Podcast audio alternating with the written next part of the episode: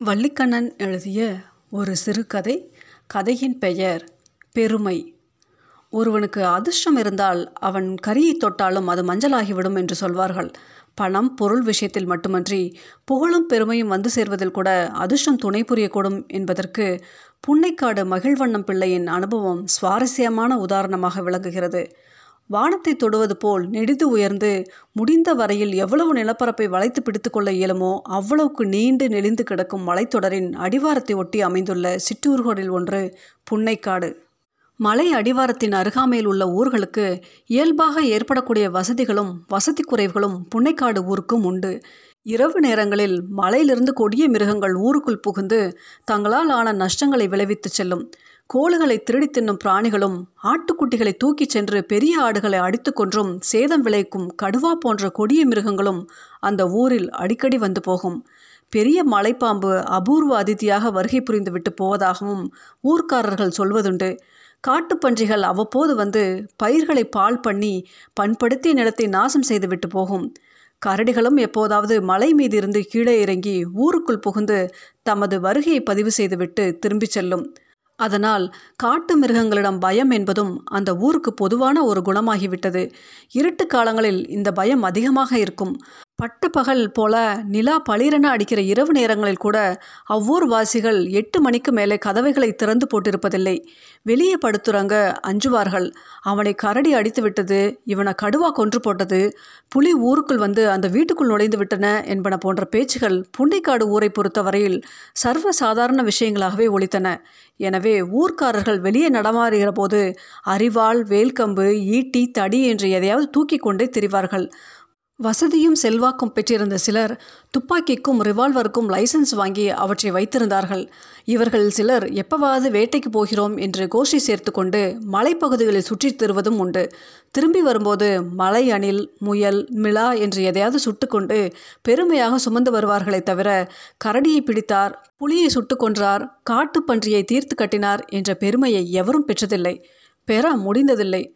ஒரு கடுவா நின்னது பாருங்கள் குறி வச்சேனா அது எப்படியோ பாய்ந்து ஓடி போயிட்டுது ஈத்தம் பழத்தை தின்னு கொண்டிருந்த கரடி எங்கள் கண்ணிலே பட்டது.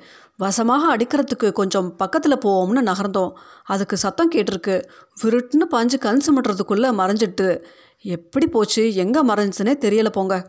இன்னொரு கதைகள் மலை மேல் போய் திரும்பியவர்களால் சுவையாக ஒளிபரப்பப்படுவது வழக்கமே தவிர புலியை கரடியை அல்லது கொடிய பெரிய விலங்குகள் எதையாவது ஒன்றை குறிவைத்து சுட்டு கொன்று வெற்றிகரமாக வேட்டையாடக்கூடியவர் என்ற பெருமை புன்னைக்காடு பிரமுகர் எவருக்கும் கிடைத்ததில்லை.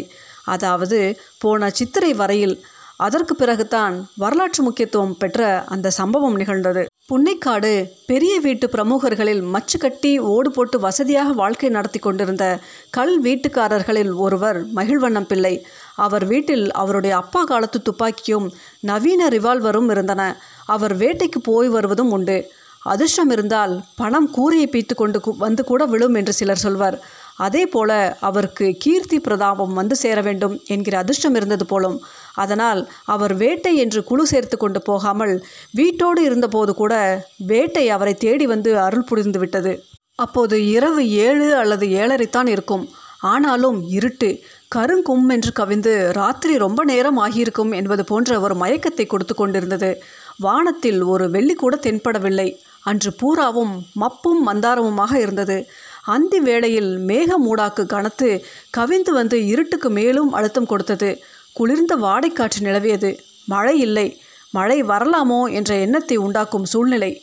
மகிழ்வண்ணம் பிள்ளை தற்செயலாக வெளியே வந்தார். எப்போது இரவில் அவர் வெளியே தலை காட்டினாலும் கையில் ரிவால்வர் எடுத்துக்கொள்வது தான் வழக்கம். அன்றும் அது இருந்தது. என்றுமே புன்னைக்காடு ஏழு மணிக்குள் ஓய்ந்து அடங்கிவிடும். தெருக்களில் நடமாட்டம் இராது என்பது மட்டுமல்ல அந்த ஊரில் வீடுகளில் ஆட்கள் வசிக்கிறார்களா இல்லையா என்று சந்தேகப்படும் அளவுக்கு ஊரே அமைதி போர்வையை மூடிக்கொண்டு உறங்கித் தோன்றும். அதிலும் தொடர்ந்து எலக்ட்ரிக் விளக்குகள் எரியாது கெடுத்துவிட்ட நாட்களில் மூன்றாவது நாளான அன்று ஊரில் எங்குமே ஒரு பொட்டு வெளிச்சம் கூட இல்லை. வாசல் கேட் நன்றாக சாத்தி கொண்டி போடப்பட்டிருக்கிறதா என்று பார்க்கும் நோக்கத்தோடு மகிழ்வண்ணம் பிள்ளை திண்ணையை விட்டு கீழே இறங்கி கால் எடுத்து வைத்தார். அவரிடம் அப்போது டார்ச் இல்லை. தெருவாசல் கேட்டை ஒட்டிய குத்துச்செடிகளின் அருகே ஏதோ ஒரு பிராணி அசைவதை அவர் கண்கள் புரிந்து கொண்டன. யார் அது? என்று கத்தினார் பிள்ளை. திருட்டு பயலையவனோ தான் என்ற எண்ணமே அவருக்கு முதலில் ஏற்பட்டது. யாரடா அவன்? என்று மீண்டும் உறக்க கூவினார்.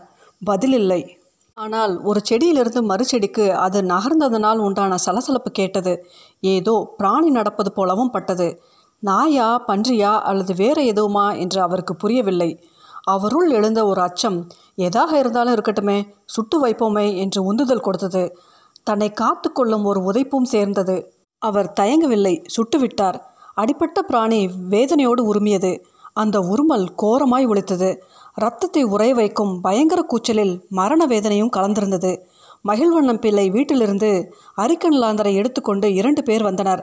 அண்டை அயல் வீட்டுக்காரர்கள் சிலரும் தடிகள் வேல்கம்பு வெட்டறிவாள்களோடு வெளிச்சங்களோடும் வந்து சேர்ந்தார்கள். குண்டடிப்பட்டு இரத்த வெள்ளத்தில் விழுந்து செத்து கிடந்த தடிப்புலி ஒன்றை எல்லோரும் கண்டார்கள். ஏ கடுவா கடுவா செத்து போச்சு. மகிழ்வன் அண்ணாச்சி புலியை சுட்டு கொண்டு போட்டாங்க. ஒரே சுடு புலி அவுட். சரியான குறி குறி லேசாக தப்பியிருந்தால் அண்ணாச்சி கதி என்னவாயிருக்கும் எவ்வளோ பெரிய கடுவா? இது வந்து மேலே பாஞ்சாலே ஆள் க்ளோஸ் ஆக வேண்டியது தான் அண்ணாச்சி ரொம்ப தைரியசாலி. தன்னந்தனியாக பெரிய புளியை குறி வச்சு சுட்டுட்டாங்களே. இவ்வாறு இன்னும் பலவிதமாகவும் பேச்சுகள் ஆரவாரமாக எழுந்தன. புலியை பத்திரப்படுத்திவிட்டு நாளை காலையில் பார்க்கலாம் என்று எல்லோரும் போனார்கள். கதவுகளை நன்றாக சாத்தி அடிப்பூட்டு மேல் பூட்டு அடித்தண்டா எல்லாம் போட்டும் உள்ளூர சிறு பயம் அரிக்கவே லைட்டுகளை அணைக்க வேண்டாம் விடிய விடிய எரிட்டும் என்று சொன்னார் பிள்ளை. பிறகு தனிமையில் மனைவி மீனாட்சியிடம் அவர் இயல்பாக தெரிவித்தார். எனக்கு அது புலின்னே தெரியாது. கருப்பாக என்னமோ அசைஞ்சது. அவ்வளோதான் தெரியும். அது நாயா ஆடா பன்றியான்னு கூட புரியலை. எதுவாக இருக்கட்டும்னு தான் சுட்டு வச்சேன்.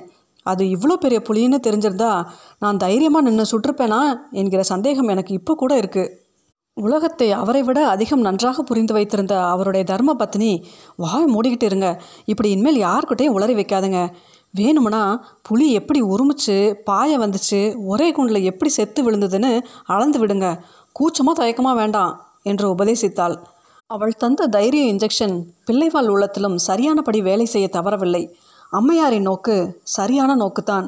மறுநாள் நன்றாக விடுவதற்கு முன்னரே ஊர் நெடுக மகிழ்வண்ணம் பிள்ளை கடுவாயை சுற்று கொண்ட விஷயம் காது கண் மூக்கு கால் கை எல்லாம் இணைக்கப்பட்டு விரைவில் பரவியது. கடுவாயை பார்க்க ஊர்க்காரர்கள் பெரியவர்கள் சின்னவர்கள் ஆண்கள் பெண்கள் வந்த வண்ணமாக இருந்தார்கள். முற்றத்தின் நடுவிலே எடுப்பாக அந்த புலி கிடத்தப்பட்டிருந்தது.